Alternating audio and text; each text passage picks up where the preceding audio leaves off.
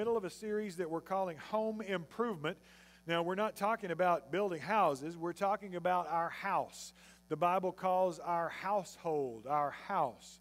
And how we can build our families, how we can improve our families, how we can make our families more godly. We're addressing our households. And we started talking about allowing God to be the builder, following the blueprint that God had set out for us. That, that in God's Word, there are some plans, there are some blueprints that would be good for us to follow as we build our houses. Last week, we talked about inspection allowing Jesus to come in and to be the inspector, to find those things in our houses that need to be driven out and to drive them out. Um, and, and we declared last week that we were going to ask Jesus to drive those things out. The next phase in our home improvement journey is demolition. Um, now, whether we're talking about molecules in the ozone or cells in our own body or renovations in our home, demolition is a part of the process. Tearing down is an integral part of building up. You know, I told you we like to watch the uh, renovation shows, and, and demo day is always one of those things. You know, you have to, you have to tear out all the old in order to, uh, to build in the new. Demo day is essential. Even when we moved into our new home, we were going to uh, replace the countertops. Well, in order for that to be done, you didn't just put something over them. You had to tear the old out so that you could put the in, put the new in. And it was messy, and it was ugly, and it was almost unlivable. And, and, but it was necessary. And the same is true of our lives. The same is true of our homes. When we invite Jesus to inspect our houses and to drive out the things that are pulling us away from Him, it's going to be messy. It's going to be ugly, and it, sometimes it's going to be unlivable, but it's necessary. One of my favorite examples of this is in the story of David. If you've been around very much, you know that David is one of my favorite characters in the Bible. Um, David is, is one that I identify with a whole lot because David messed up a good bit. And I, I mess up a good bit. And, and, and, it's awesome that, you, that I can look at this guy who messed up in, in all these huge ways and still was called by Scripture a man after God's own heart. That gives me hope. It gives me hope that even in spite of my failures and my mess ups, that I might still be called a man after God's own heart.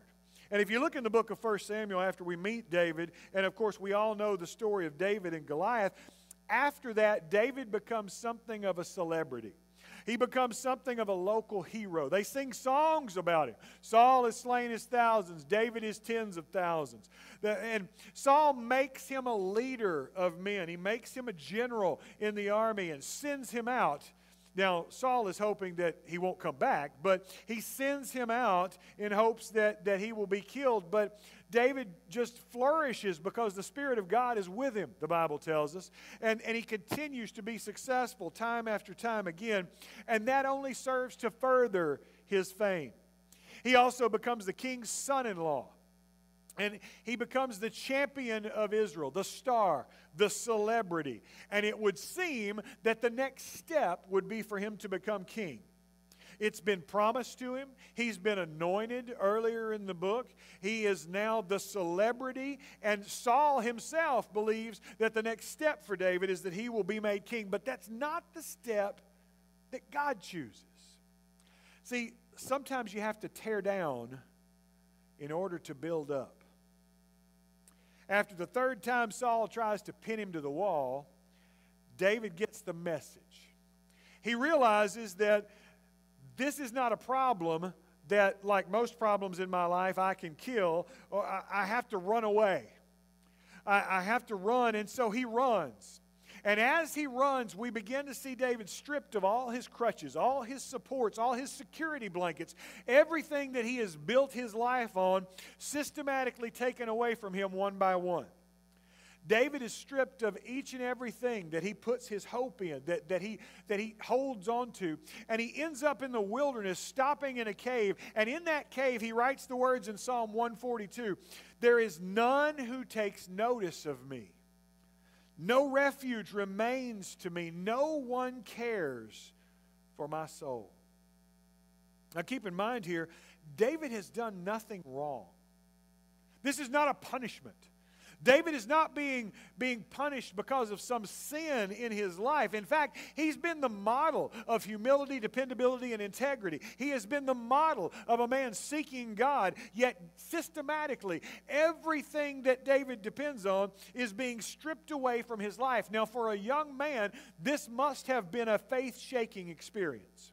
Here he was, the anointed of God the one who had been promised that he would be the leader of Israel, the chosen one, following the will of God to the best of his ability, and yet it seemed like turn after turn after turn, everything's falling apart. Now, there's a lot of us that can understand that, isn't it? You feel like everything you're doing is right you have been trying to serve God to the best of your ability. You've been faithful. You've been a, a, a, model of dependability. And, and when everybody else around you is falling aside, you're still trying. But yet, no matter what, it seems like at every turn, stuff is falling apart. Sometimes God tears down in order to build up. David lost a number of things. We're going to look at those just briefly this morning. And then hopefully we can get some kind of inspiration, some kind of example as to how we can get out of that cave ourselves. First, David loses his position. See, he's been promised that, that he is the chosen one, he has been promoted to the king of God's army. He has led men into battle. He is something of a, a celebrity. The people love him. They sing songs about him. They dance in the streets as he returns from his latest exploit. But that very celebrity lights a fire of jealousy in King Saul. And, and that rage is lashed out against David.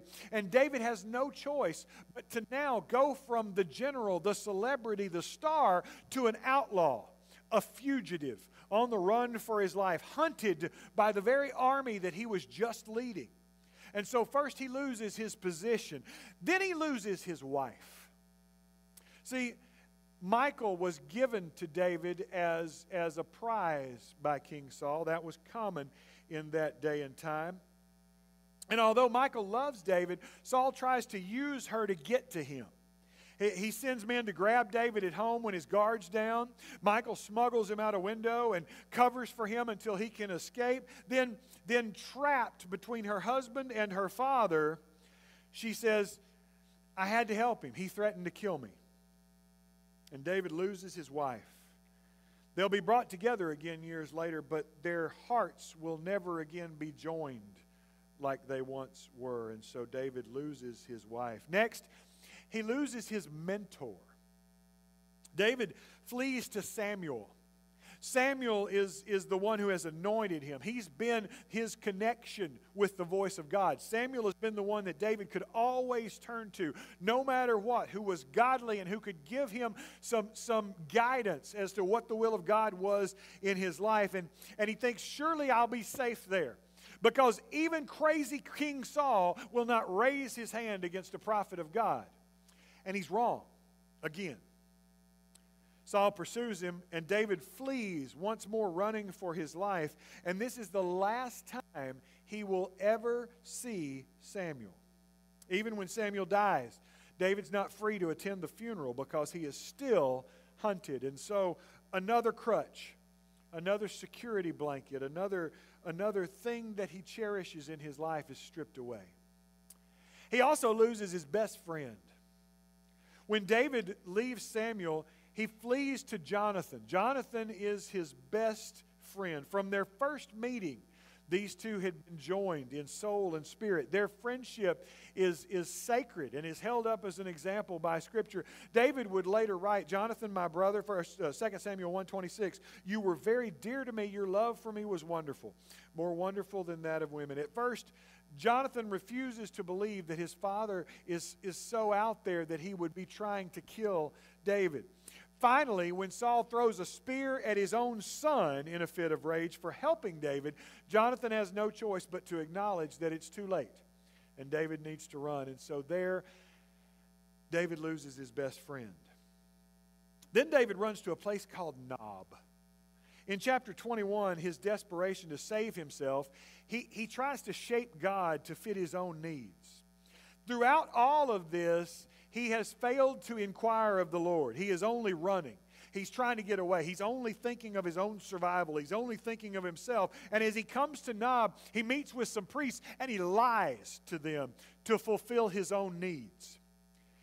He tells them he's on a mission from the king and that he's been sent by the king to do these things. That lie is going to come back to haunt him because at Nob, David loses his integrity.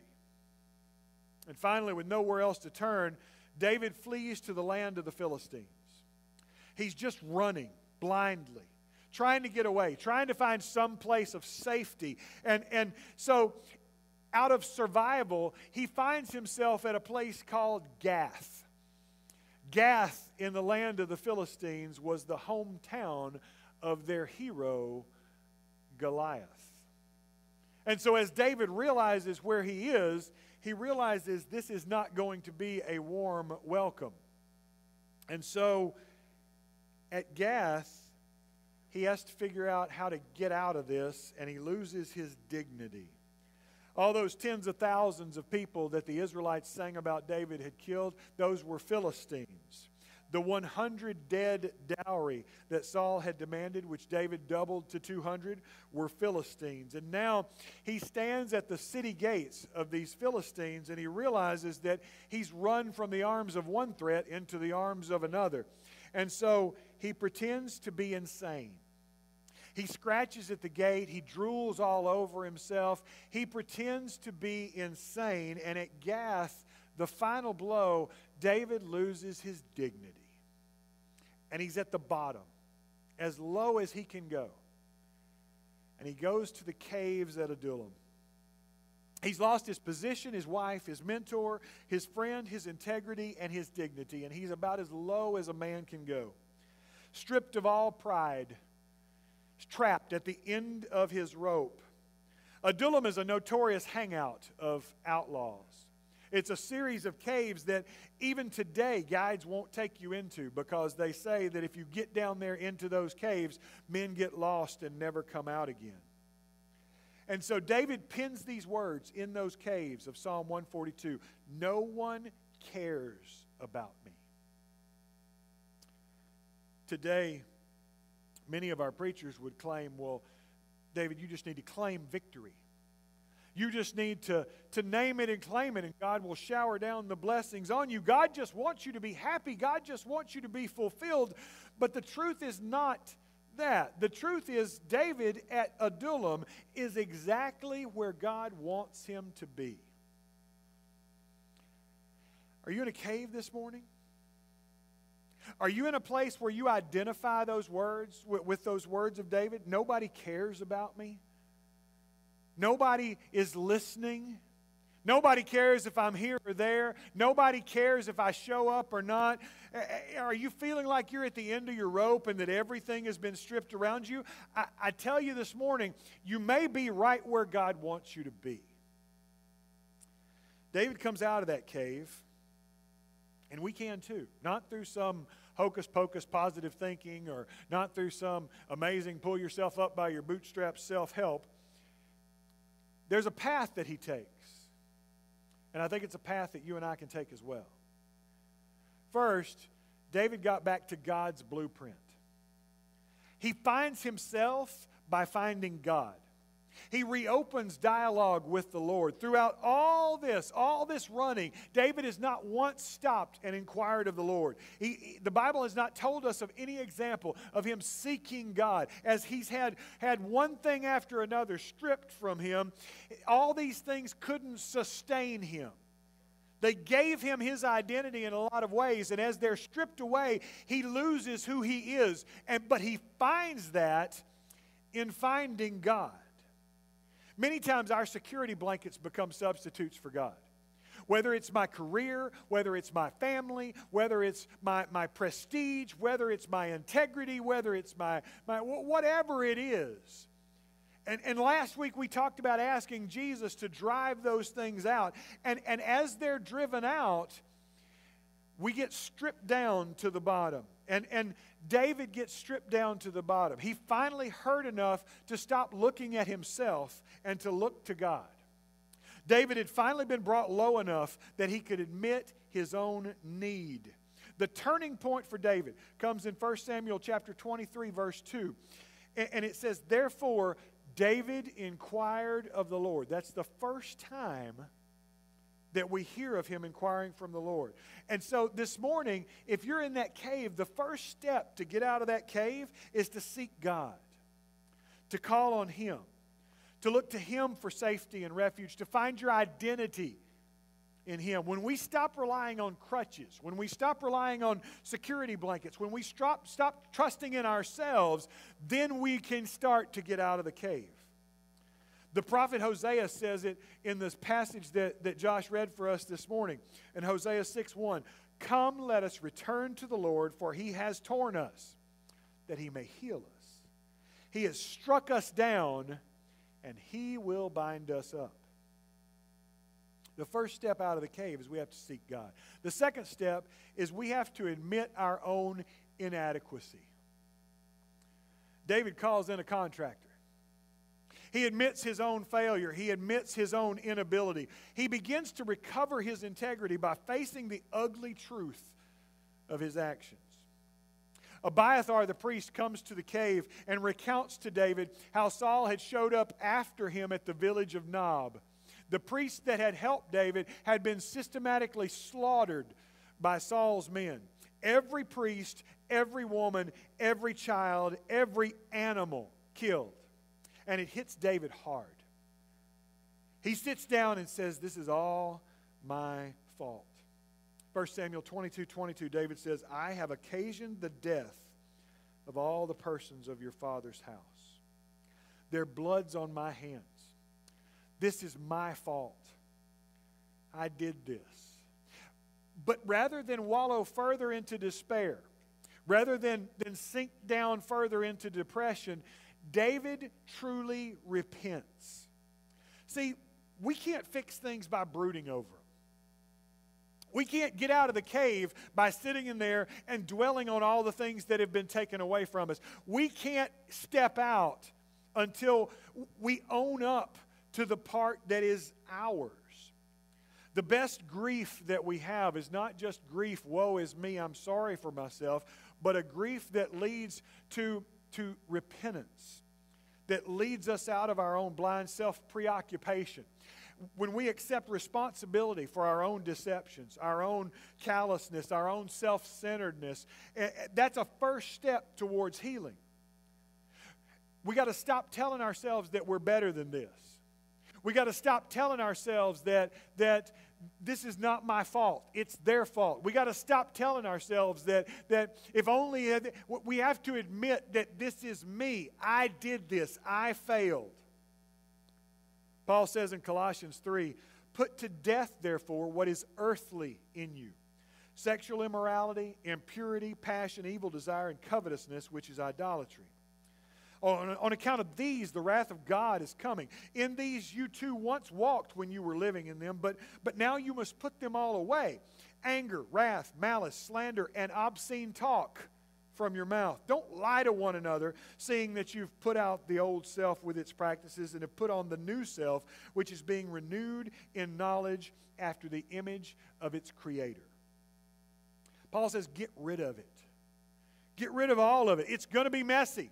It's going to be ugly, and at times it's going to be unlivable. It's going to be painful, but it's necessary. Paul says, quit lying to one another. Repenting and owning our part in our sins is a key step in walking out of the cave. But we're good. We're, we're good at lying to each other. We show up on Sunday mornings and we say, How you doing? And we say, Man, I'm great. I'm blessed. When in reality, we know that that's a bunch of hogwash. We have to admit that we're all a mess. Nobody's got it together. Nobody's got it all figured out. Nobody is righteous, Paul says, not even one. This is a group of sinners saved by grace. That's what church is. It's not a bunch of holy people that come together to pat each other on the back at how holy we are. We're a bunch of people who admit that apart from the power of God working in us, we would all be in this cave. And then once we've done that, we don't stay there. Because the third part of this is, is David stands up. He, he rebuilds. He regains his dignity when he, when he resumes his God given leadership and begins acting like the Lord's anointed. That cave psalm, Psalm 142, ends with these words Then the righteous will gather about me. And they did.